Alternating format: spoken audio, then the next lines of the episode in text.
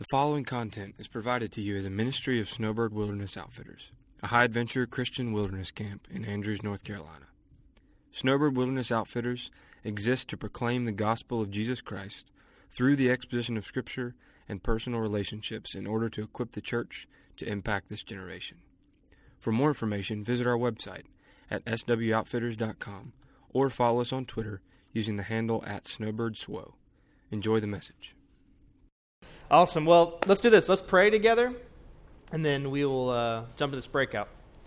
Lord Jesus, love you. God, thank you for this weekend that you set apart um, for a group of men to come together and uh, think about you, be challenged by your word, and encouraged by your word, and built up. And so I pray that in this time that we have, that uh, your spirit would meet with us. I pray that you would guide my thoughts and words, and for all of us, that you would um, give us a receptive heart to to examine um, how we're doing in this area of evangelism and sharing the gospel, and that you'd give us the tools and the motivation that we need to be faithful witnesses for your glory. Love you, Lord. In Christ's name. Amen. All right, so the breakout's just on uh, sharing the gospel.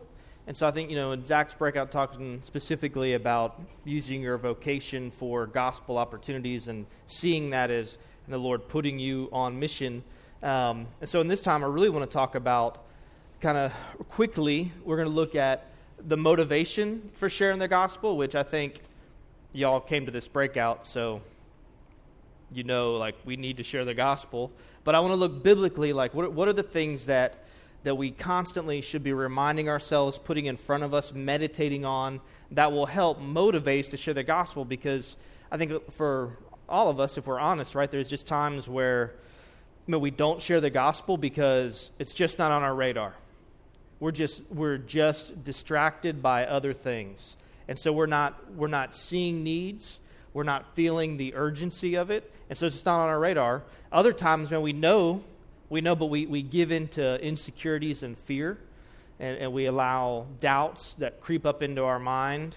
You know, either doubts of, ah, you know, this probably isn't the most opportune time, I should wait, or uh, I'm not really sure if they, they'll receive it from me because they know too much about my past or whatever, whatever it may be, fearful of not having the right answer to a theological question or a philosophical point of view. Um, whatever insecurities and fear pop up, a lot of times that does. It keeps us from sharing the gospel. So it's good to have biblical motivation solidify that that's the ground that we operate off, that, that when those lies pop up, man, that, that they can be leveled by the truth of the gospel, and we move forward on that. So we're going to look at the motivation, and then I want to look practically just at, all right, how, how do we get there? How do we get to that conversation? Right? Is it, do I need to hand somebody a tract? Um, do I need the, you know, the, the bait and switch techniques, uh, kind of like a telemarketer, right, who calls you and you don't recognize the number, and they start off talking to you like they know you, right? This happened to me recently. A, a number came up, and I didn't recognize it. It happens to me a lot just with my role here at camp. And something is maybe it's a student pastor from out of town. And so I, I pick it up, and they, they call me Rob. So already I'm thinking, okay, it's probably a student pastor.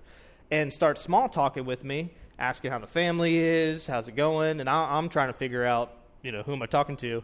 And finally, then they then they turned right? They turned all of a sudden on me and it was a sales pitch. Well now not only am i annoyed but like uh, now for me it's like a competition like oh you're going to waste my time. We'll see. I'll waste your time right? Like i am interested. Tell me about this. And uh, but anyway, man, I hate that feeling. You know that feeling. You know that feeling, like whether it's on the phone with a telemarketer or you go to the mall and and you're like, which I don't do and even if I'm in a town that has them all, like I instantly feel anxiety as soon as I walk into that building. But if you're in a mall and you're, I mean, you, you're on a mission, you know where you want to get, right? And one of those guys from the little kiosk in the middle shoots out in front of you, starts small talking, and he, he's either going to try to sell you hand cream or a toy helicopter. I, I don't know, right? But, but either way, the, the conversation that leads into it's fake. It feels fake when they they start off personal, but it's just, man, it was a bait and switch. And so we don't want to do that, right? We don't want to, it's not like, here's the top 10 ways to trick people into talking about Jesus. That's not what we need to be about, right? We need to have an authentic, real care and love for people that opens the doors to having real conversations about who Jesus is and why they should even care about him, right? And so I want to look practically at, man, how do we get there? How do we get to talking about the gospel? And then with the time that we'll have left, I want to look at, okay, what are the essentials of the gospel that you and I need to be prepared with so that as long as language and culture is not a barrier, we can really share the gospel in any situation. All right, so that, that in, in and of itself will remove a lot of the fears and ins- insecurities and excuses that we have for why we're not pursuing it like we should. Sound good? All right, so motivation. If you have your Bibles, you can turn to 2 Corinthians chapter 5. 2 Corinthians chapter 5. I'm going to start in verse 10. Paul's defending his apostleship and his ministry. Um, been accused of just being out of his mind. It's a crazy guy, right? And so he's, he's defending it to the church. And then he says, one, he says some of the most amazing things about the gospel, but he really puts in place, man, this is why I do what I do. Okay, so start in verse 10. For we must all appear before the judgment seat of Christ so that each one may receive what is due for what he has done in the body, whether good or evil. Therefore, knowing the fear of the Lord, we persuade others. But what we are known, but what we are is known to God, and I hope it is known also to your conscience. We are not commending ourselves to you again, but giving you cause to boast about us, so that you may be able to answer those who boast about outward appearance and not about what is in the heart. For if we are beside ourselves, right, if we are crazy, it is for God. If we are in our right mind, it's for you. Okay, so real quick, and I'm not going to like exegete these passages, encourage you to go back and study this passage, but the first thing he says is we're going to be held accountable. We're going to be held accountable for what we do with our lives. We're going to be held accountable as Christians. He's talking to the church and he says, For we must appear before the judgment seat of Christ. This isn't judgment for heaven and hell, but this is as a believer, we will give an account for how we live. What did you do with your days? What did you do with your time? What did you do with your relationship? There will be accountability. And he, and, and he says, like, good or evil. Some people go out of their way. Uh, and if you want to talk more about this later, we can. I'd love to. But some people go out of their way to make this judgment only about receiving blessings. And you got to go out of your way because look at what he says. For we must all appear before the judgment seat of Christ, so that each one may receive what is due for what he has done in the body, whether good or what? Evil, bad. Yeah. And so there's this real accountability in our relationship with our Heavenly Father where He's going to hold us accountable as Christians to what we did. What did you do with the gospel? So then He says it, right? Knowing the fear of the Lord. What do we talk about this morning? When there is a healthy, biblical fear of the Lord that we should have as, as a son to a father. Right? That, that illustration Brody used with his daughter. Uh, she's smarting off to mama and turns around and sees daddy. Right? Yeah, there should be some healthy fear that there's there's consequence for that as a child, and we need to know like don't don't have a watered down view of grace where God's just cool with how you live no matter what. He's got your back. Like no, he's he's a father who has a, a plan to grow you and sanctify you and use you for His glory. And as a good father, He'll discipline you. So he's saying, man, knowing that fear, we persuade others. So the first thing that Paul lists as his motivation for the gospel is a healthy fear of God. We're going to give an account. So knowing the fear of the Lord, we persuade others. I like that he uses the word persuade, right? Like we have no right to manipulate anybody into saying a prayer, walking an aisle, joining the church, becoming a Christian, right? We need to avoid manipulation. And I, have seen this. I, I, early on as a Christian, I remember doing uh, like whatever it was Tuesday night visitations. People would come to our church, filled out a card, and uh, to get more information, what they didn't realize was that uh, two people from the church are going to come knocking on the door, right?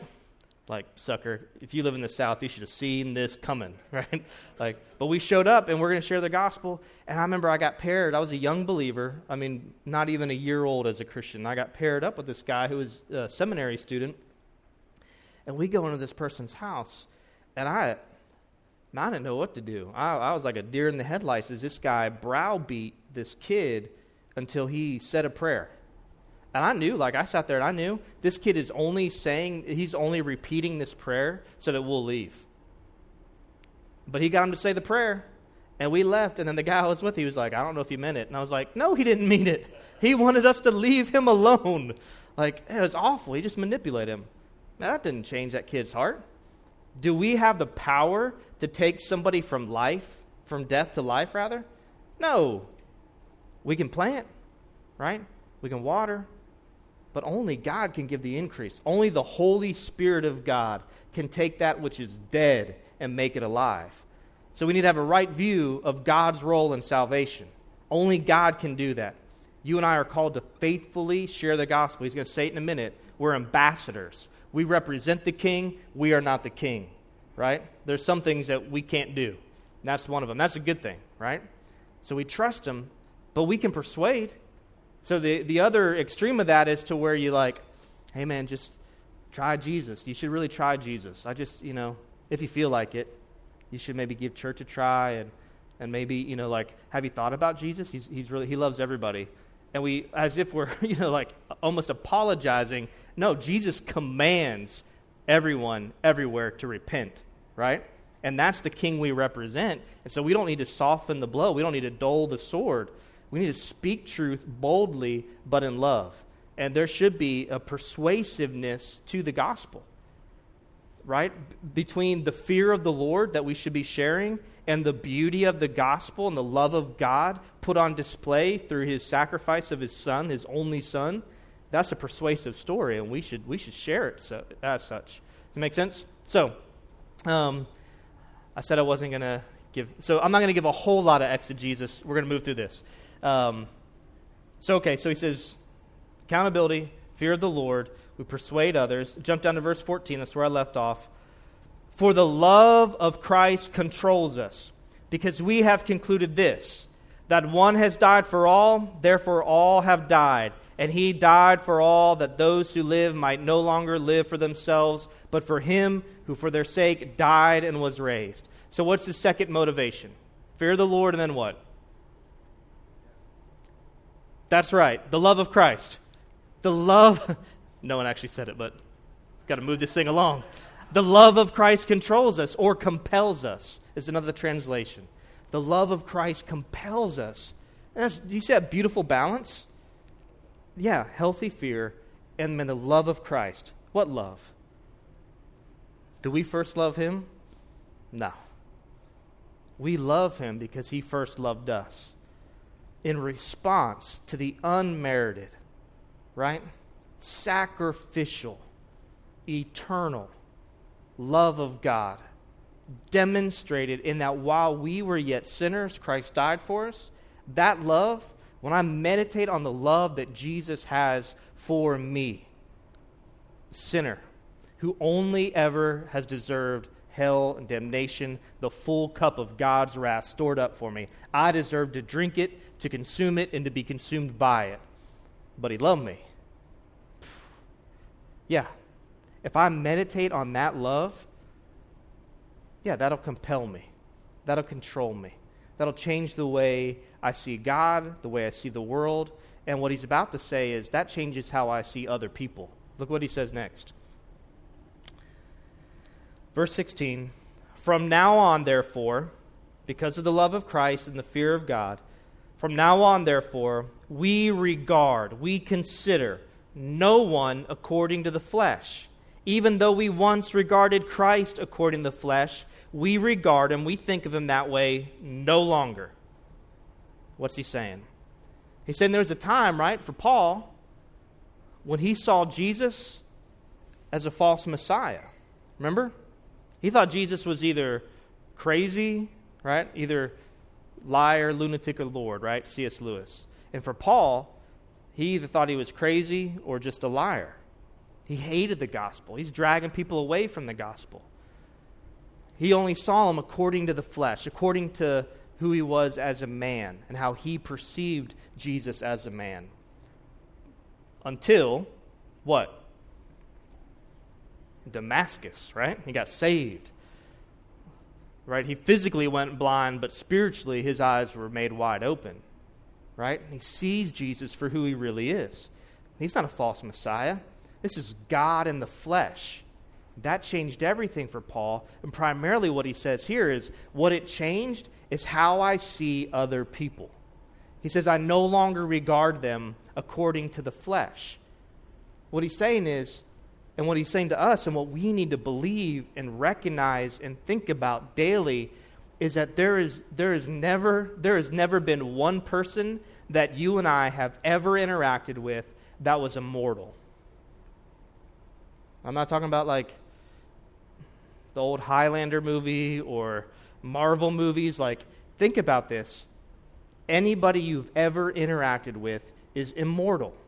They will spend forever somewhere. Right? I forget who it was. I think it was C.S. Lewis again who said, "You're not, you're not somebody who has a soul. You're a soul who, that has a body." That's everybody, right? We have a soul that's going to live forever somewhere. And what Paul's saying is, man, I don't, I don't see people anymore according to who they are in this world. Are they successful? All right? Are they, are they an addict? Are they funny? Super annoying and self absorbed. Is this relationship going to propel me in life? Are people going to associate me with that guy? I say, man, I don't, I don't see that. Is this person like me? Is he athletic? Is she attractive? Is he white? Is he black? Paul's saying, I don't regard anyone according to the flesh. That doesn't matter. Who are they forever? Because everyone you've ever interacted with is immortal. They will live forever somewhere and apparently I'm on a C.S. Lewis kick. Uh, C.S. Lewis, in a little book he wrote called The Weight of Glory, says this. He talks about how everyone you've ever interacted with is going to live forever. And he said this He said, if you could see, if you could with your physical eyes see who somebody's going to be forever as an object of God's wrath,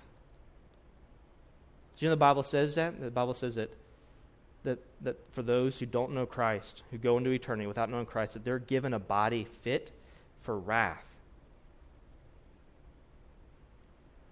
He says, if we could see somebody in that eternal state, who they're going to be forever, only as an object of God's eternal wrath, it would be so horrifying that we would never sleep again. He said, but if you could see somebody for who they're going to be, glorified in the presence of Jesus, it's so awesome, you'd be tempted to worship them. I think there's so much at stake. We don't, we don't see that with our physical eyes. But we'll, what will happen if we understand the fear of the Lord, meditate on the love of Jesus? What will happen is God will open our eyes that you won't just be passing random people throughout your day, you'll be passing eternal souls. What'll start to happen is that person at work will become an eternal soul that's going to spend forever somewhere, and the, there will be an urgency within your soul to speak the truth of the hope of the gospel to them. That doesn't happen naturally, right? All of us, man, we, we slide back into, we treat people, yeah, well, what do I get out of this? Do I enjoy this person's company? What do I get out of this relationship rather than what can I give into this relationship because this person desperately needs the gospel? It's their only hope. We don't regard anyone according to the flesh. Therefore, if anyone is in Christ, he is a new creation. The old has passed away, behold, the new has come. All this is from God, who through Christ reconciled us to himself and gave us, and gave us the ministry of reconciliation. That is, in Christ, God was reconciling the world to himself, not counting their trespasses against them, and entrusting to us the message of reconciliation. Therefore, we are ambassadors for Christ, God making his appeal through us. We implore you, on behalf of Christ, be reconciled to God. For our sake, he made him, Jesus, to be sin who knew no sin, so that in him, in Jesus, we might become the righteousness of God. We have a good message, right? Amen? That's good. That's strong. You've been made, right? You've been made new by Jesus, and you've been given the ministry of reconciliation where you represent the King. You represent Jesus to this world. He's given us a message to give to others, and it's the best message ever. It really is. And we believe that when we're all together in here singing, right? When, when we're 200 strong. Amen, right? Like, it is well with my soul. But it's different out there, right? It's different at work. It's not the support, not the clarity. That's why we, we've got to meditate on these. We've got to prepare. We've got to have our feet, right, shod with the preparation of the gospel of peace before we go into that battle. Speak the truth, not be ashamed. So, that's our motivation. So, quick, and how do, how do we get in these conversations? I don't know about you, but I'm awkward. John? You, Ed? It's true, isn't it? See what I just did? I made it awkward.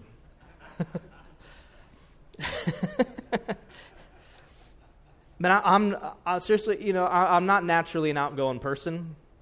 I'm not. Like, I, am an introvert, and uh, I push myself hard in this area. Um, and, like, I didn't. I didn't come out of my shell till I was like 22. like I got a five-year-old son, he's awesome, and but I, I, see that battle in him. Like when people talk to him, he, he wants to do this, right? And, I, I'm always trying to coach him. And then I think, ah, but well, if he's like me, it's to be a while, right? And and I think, but it's not about personality. It's not about man, am I outgoing or am I not out? Like, it's there's this urgency to the gospel, and we represent Jesus. We have this message, and so practically, yeah, like how do we do this? How do we do this? And God's given people different giftings, personality wise, platform wise, right? Like, I don't I don't have a story where I played in the major leagues. Not yet, anyway. Waiting on the call. there's still hope, that's right.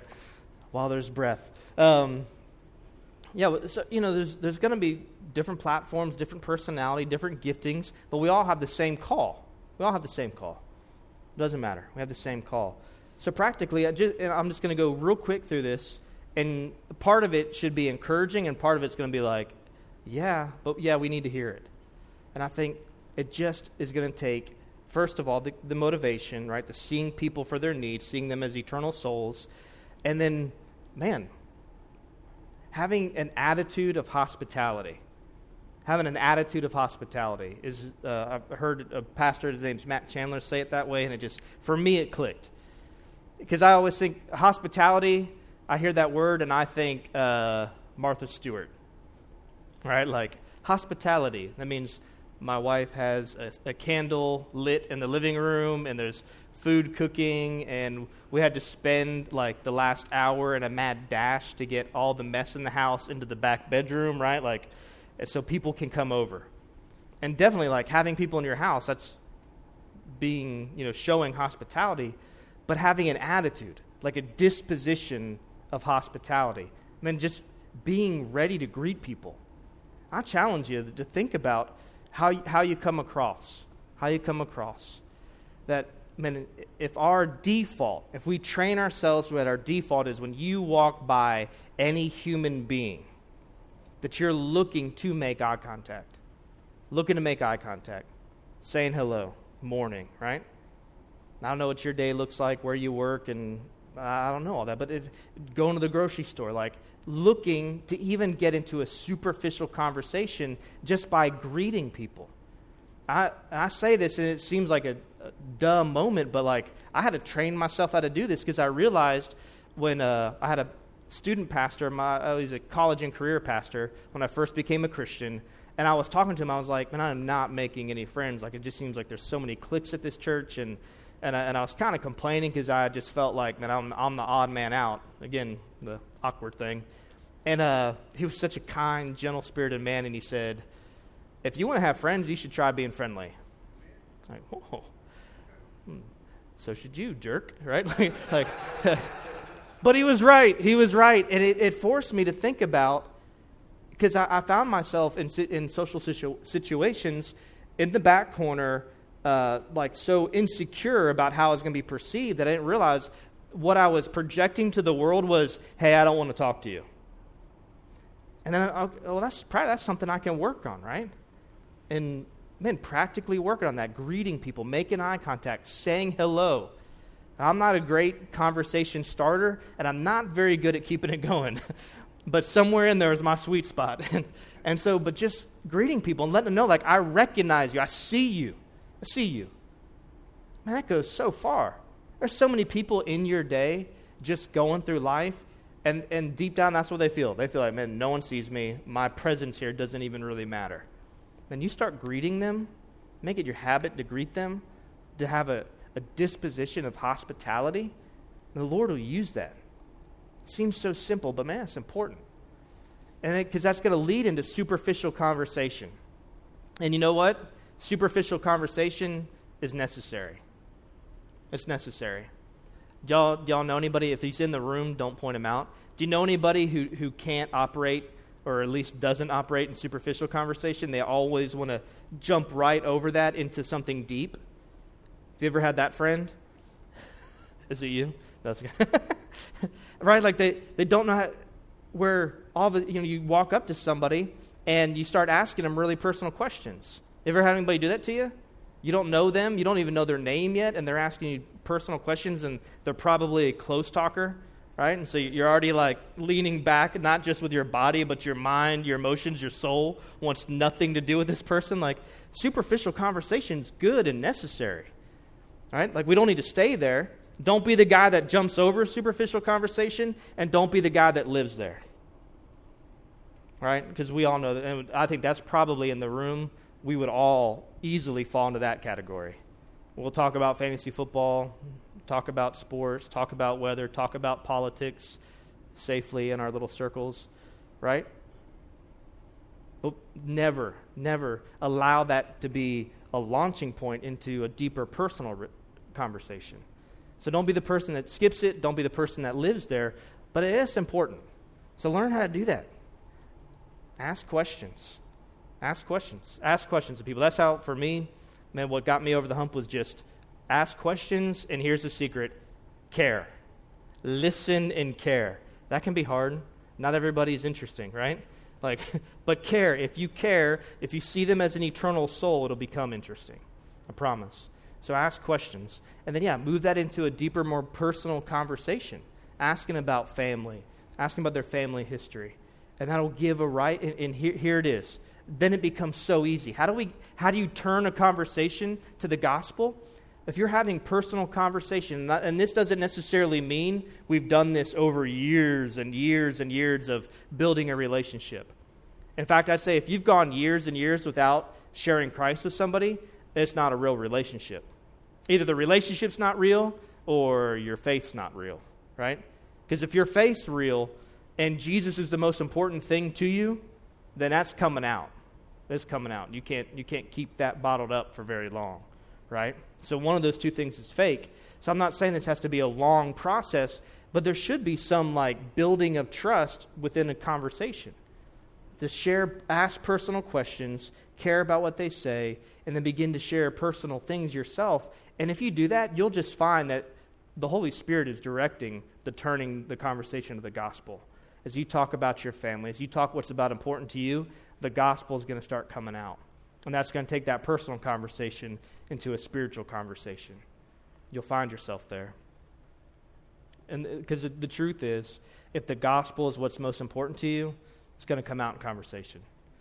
Right? You know this, just good conversation skills ask people questions, their interest will come out, right? If it's saltwater fishing, if it's NASCAR, that's a tough one for me. one of my good friends now used to drive for NASCAR, and I think, man, that's awesome. That's such an elite thing. But it's still just driving in a circle. How can we how can you watch that and talk about it? I don't like, I'd rather go stand on the highway and watch cars go by because at least there'll be like different types of vehicles. I don't know. Personal. But I can fake that I care for the gospel. Um, man, but yeah, interests are going to come out. Interests are going to come out. So that's a good that, that's a good gut check for us. Is it just that I'm giving into fear, or is it just, man, I am not, I'm not blown away by the love that Jesus has for me. I'm not meditating enough on the fear of the Lord, on His holiness, His goodness, that where Jesus is fresh on my mind, that I'm renewing my mind. This, that, man, remember when Jesus said to His disciples, hey, don't freak out. Like when they bring you in front of judges and rulers, don't freak out. I'll, I'll give you what to say. Do you remember that? Not like you were there, but do you remember, remember the, you remember those verses? Y'all with me? Jesus said that. He said, he said, Don't freak out. I'm going to give you what to say. And I've heard so many people take that out of context and say, ah, I oh, mean, just Jesus, he's going to give you an opportunity to share the gospel, and then he'll just tell you what to say. That's so out of context. These guys had spent three years hanging on every word Jesus said. They had been discipled by Jesus. And then he tells them, yeah, you're going to have opportunities to share the gospel, and the whole, what the Holy Spirit's going to do is tell, take that wealth of information that you spent thinking about, meditating on, listening to, playing back in your mind, and then the Holy Spirit is going to give you the skill to apply that in a conversation. That's so encouraging to me. Putting that in context, because then if in my quiet time, right? Like if you'll spend the time meditating on God's word, meditating on the gospel, preaching the gospel to yourself so you're motivated by it. If you'll do that, when that conversation takes the turn, the Holy Spirit's going to take that wealth of information of Scripture that you've been reading, that you've been studying, and apply it skillfully to that conversation. You won't be left depending on cliches and a tract to hand somebody or what you think you remember a pastor saying time saying at some point like man if you know the gospel if you know the gospel if you're prepared to share the whole gospel you'll be prepared in any conversation to share jesus. It's not about tricks it's not about gimmicks. It's about you and i being authentic and our love for jesus and our obedience to him and being authentic and loving and caring about people and it'll come out in a real way so is this all making sense? Y'all tracking with me? Okay. So we talked about motivation, some practical, just, man, how to have a conversation with by Rob Conti, one of the finest conversationalists of our generation. There you go. That was it. That's my pitch. Uh, um, so now what I want to do briefly, um, with the time that we have left, is I want to look at, okay, what are the essentials? What are the essentials? And I think this is a huge deal. Is what I've found in the however many years I've been in ministry now, uh, almost 20 years. I feel way too young to say that. Almost 20 years in ministry. Here's what I found that a lot of people like understand the gospel for salvation for them, but they only, and track with me, they only understand it well enough to explain it to another believer.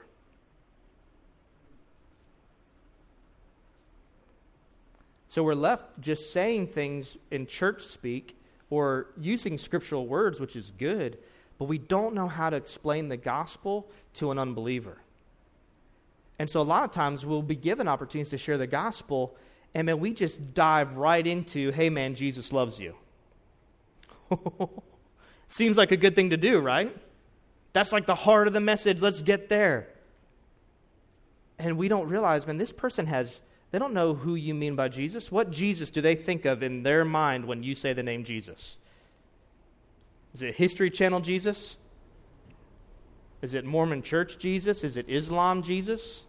Is it the Jesus they've just kind of picked in, you know, like a buffet table, you know, what their college professor said about the historical Jesus, what they remember from Sunday school? What about that movie I watched, like Da Vinci Code. Is that even a thing anymore? Probably not. But whatever. Like they got this whole messed up view of Jesus, and you just say Jesus loves you, and then they attach their own definition of love. We didn't say anything yet.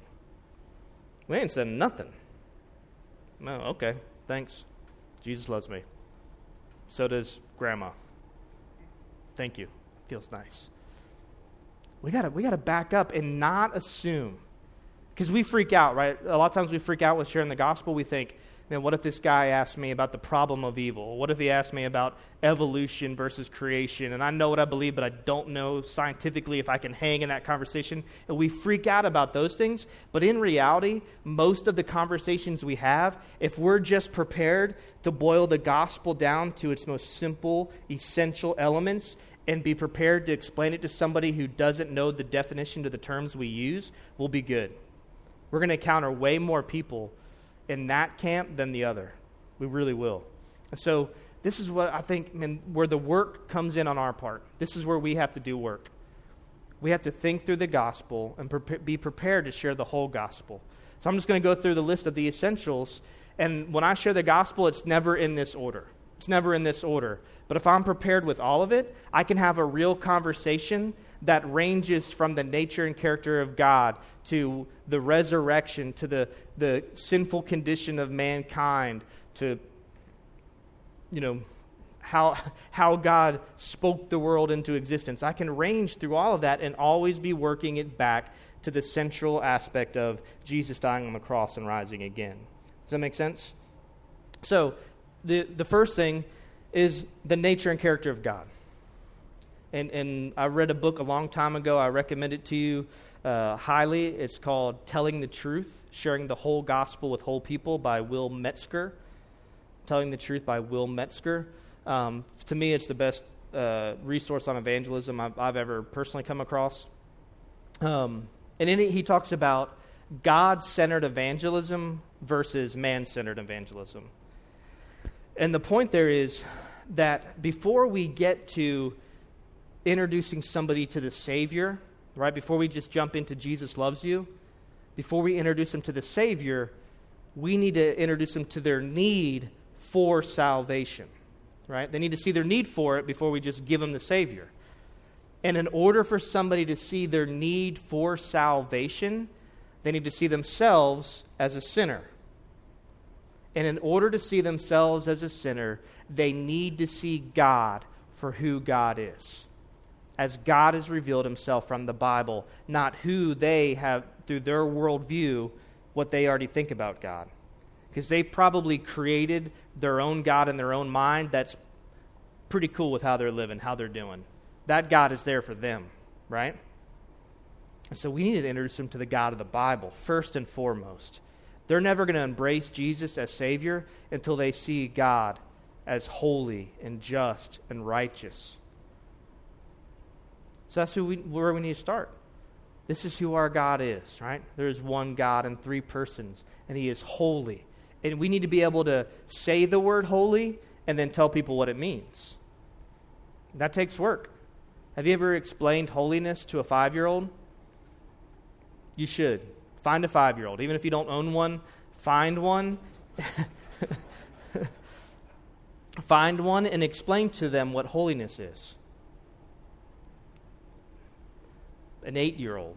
If you can do that, if you can explain holiness to a child, you can explain it to anybody. But just throw it out there, man. The only time most I mean, people know it's a religious word, but most people in our culture have only ever heard the word holy be, right before somebody cusses, right? I mean, just think about it. So we need to be able to break that down, explain it. So that's going to take some work. They need to understand that God is not only holy, but He's just. Same thing, right? We kind of know what that means, but man, be prepared to talk about that. The justice and the righteousness of God. I like how uh, Spencer with righteousness, uh, years ago when his daughter was uh, probably four or five, he was explaining righteousness and, and, he, and the idea that Jesus has taken our sin and in place of it given us his righteousness. And he said, no, it's like, yeah, Jesus took our badness and gave us his goodness. Right? That God is righteous. It means that everything God thinks, says, and does is right and good and pure and perfect without, without perversion in any way.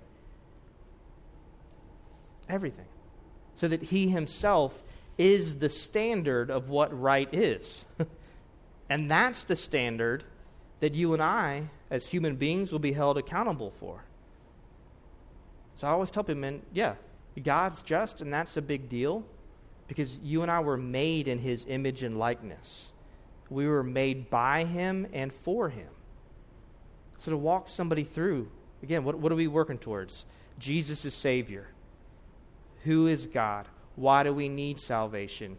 This is who the Savior is. And this is how you receive him, right? And so be prepared to talk about the holiness of God, the justice of God, the wrath of God.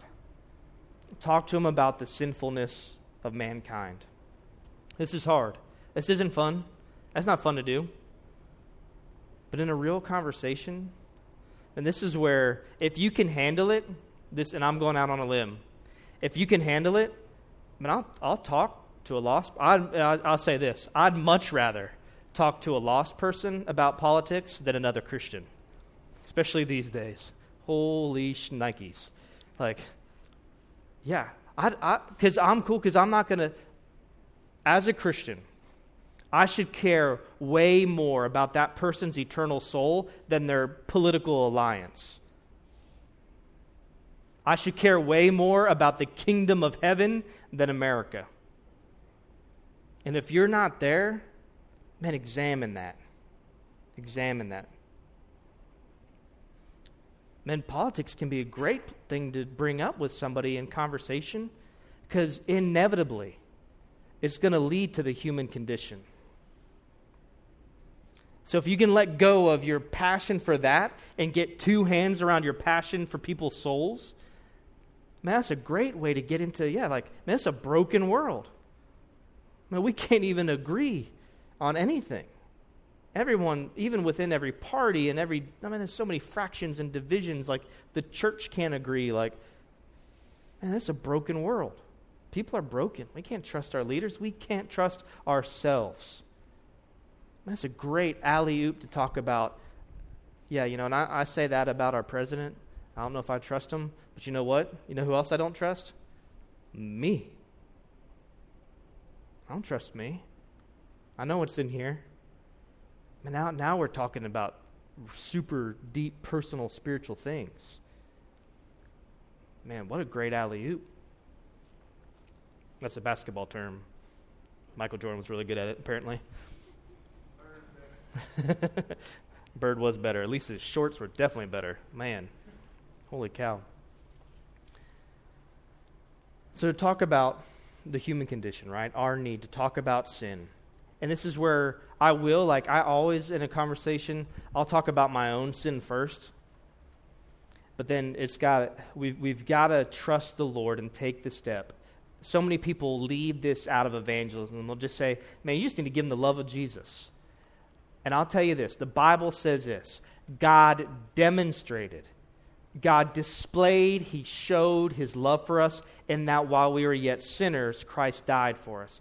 If we're not willing to talk about people's sin, then we are not accurately and biblically painting a picture of God's love for them. And you have weakened and watered down the gospel. Don't do that. Don't do that. Have the courage and the love enough for this person to tell them the truth about sin. I'll talk about my own, and then, yeah, I'm going to say, I'm not going to point out specific things about them, but I'm just going to, I'm going to challenge them. Man, it's not just everyone out there that's broken. I'm broken, man. You're broken. You know you're broken. None of us are the people that we thought we were going to be. Lie, cheat, hurt people, talk about people behind their backs, adulterous thoughts, Show them our need because God's wrath against sin, we, we need to talk about that. Charles Spurgeon said, Charles, Charles Spurgeon said, I don't believe that you can preach the gospel to any man until you first send the law to make way for it. For the law is the needle, and you cannot draw the silken thread of the gospel through a man's heart until it penetrates, makes way for it. I think he's right. I think that's what the law is intended to do. The law is intended to show us our need for salvation. So be courageous. Share the truth with people about our sinful condition and God's wrath and judgment towards sin in a real personal conversation. Earn that trust. Say the hard things. Think of how tactfully, uh, encourage you to go look at how tactfully Jesus did that with the woman at the well, right? Beautiful story. Jesus also happened to slide in there. Oh, yeah, you're not married. And you weren't married to the last five either, right? Like, he didn't pull punches, but he was compassionate, he was loving, he was kind, but he confronted her on her sin. So should we. Um, and that then gives us the opportunity, right? God's holiness, His justice, His power, His wrath, our sinful condition. We deserve death. God's punishment for sin is etern- eternal wrath. To be able to talk about that launches us into who Jesus is, that God became one of us, that God clothed himself in humanity, really became one of us, fully God, fully man, born of the Virgin, so we could understand that. Right? Born without a sin nature like us, born free from that, and then he earned every day for 33 years. He's earning a righteousness that you and I were created to produce, and we can't because we're locked up and enslaved by sin. But Jesus did it. Jesus did it. He earned it. So he could lay down his life as a sacrifice. We get to tell him the best part of the story ever, right? Rose again. Received God's wrath. The Bible uses the word propitiation. Know it. Know what it means. Be able to explain it to a five year old. There's a propitiation for our sins. He absorbed the wrath of God. The image, right, like of, of God saying He has stored up His wrath for us.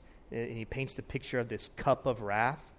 The picture is that Jesus drank the cup of wrath for the world. He consumed it, it consumed him, killed him, but Jesus then rises in victory. Tell him the greatest story ever. And then tell him, right, the response of repentance and faith and following Jesus. Jesus didn't say, walk an aisle and say a prayer. Y'all know that, right? I hope you know that. Jesus didn't say, walk an aisle and say a prayer. Told people to do what? What was Jesus' invitation always? Catechism, baptism. What was Jesus' invitation? Follow me. Follow me. Right? Don't paint, don't paint an unrealistic picture of the gospel for people where if they say a, a, prayer, they get out of hell free and then they can go back to their life. Don't paint that picture. That's not the gospel.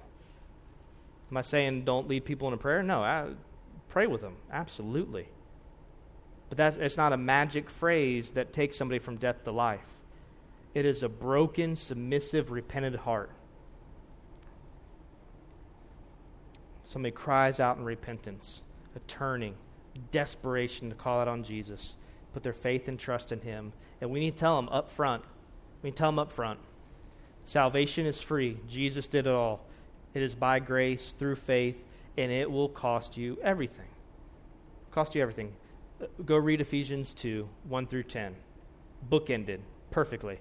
We were enemies. Jesus saved us freely by his grace in order that we would follow him and work for his glory.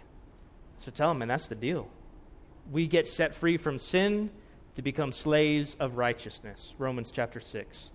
It's beautiful. That's who we were created to be. So paint that picture. Tell them up front, man, Jesus isn't calling you to say a prayer, He's calling you to follow Him. Okay? So, uh, I've been going for 46 minutes. Y'all good? I'm going to stop in two. So, to call people to follow Jesus. So, with that, if, if we're prepared with all those points, right? God is creator, holy, just, wrath, our sinful condition, who Jesus is, fully God, fully man, born of the Virgin, free from sin, righteous life, sacrificial death, victorious resurrection, call people to repent and to believe and to follow Jesus. If we're prepared not only to say that quick outline, but know Scripture, meditate on Scripture, know the whole gospel, then you are free to have a real conversation that can bounce all over the place because you're not depending on a couple of nuggets of truth, a tract here, a cliche there. you you know the gospel. And we know it, but do the hard work to meditate on it, to memorize key passages, and then be able to explain it to a five year old so you can explain it to anybody. Break down the terms, break down the definitions, preach it to yourself so you're motivated by the fear of the Lord and the love of Christ. We'll be faithful. We'll be faithful with the gospel if we'll do those things. All right, I want to pray, and then uh, we'll be done. Lord Jesus, love you. Thank you for this time. I thank you for these men. I pray that you would use us for your glory. As I stand up here and say these things, I know, I know the times that you've used me, and I know the times that I've given in to fear and insecurity and kept my mouth shut. And I pray that you would grow us all. I pray that you would use us for the gospel. I pray that we'd be found faithful ambassadors of Christ, that you get the glory. In Christ's name, amen.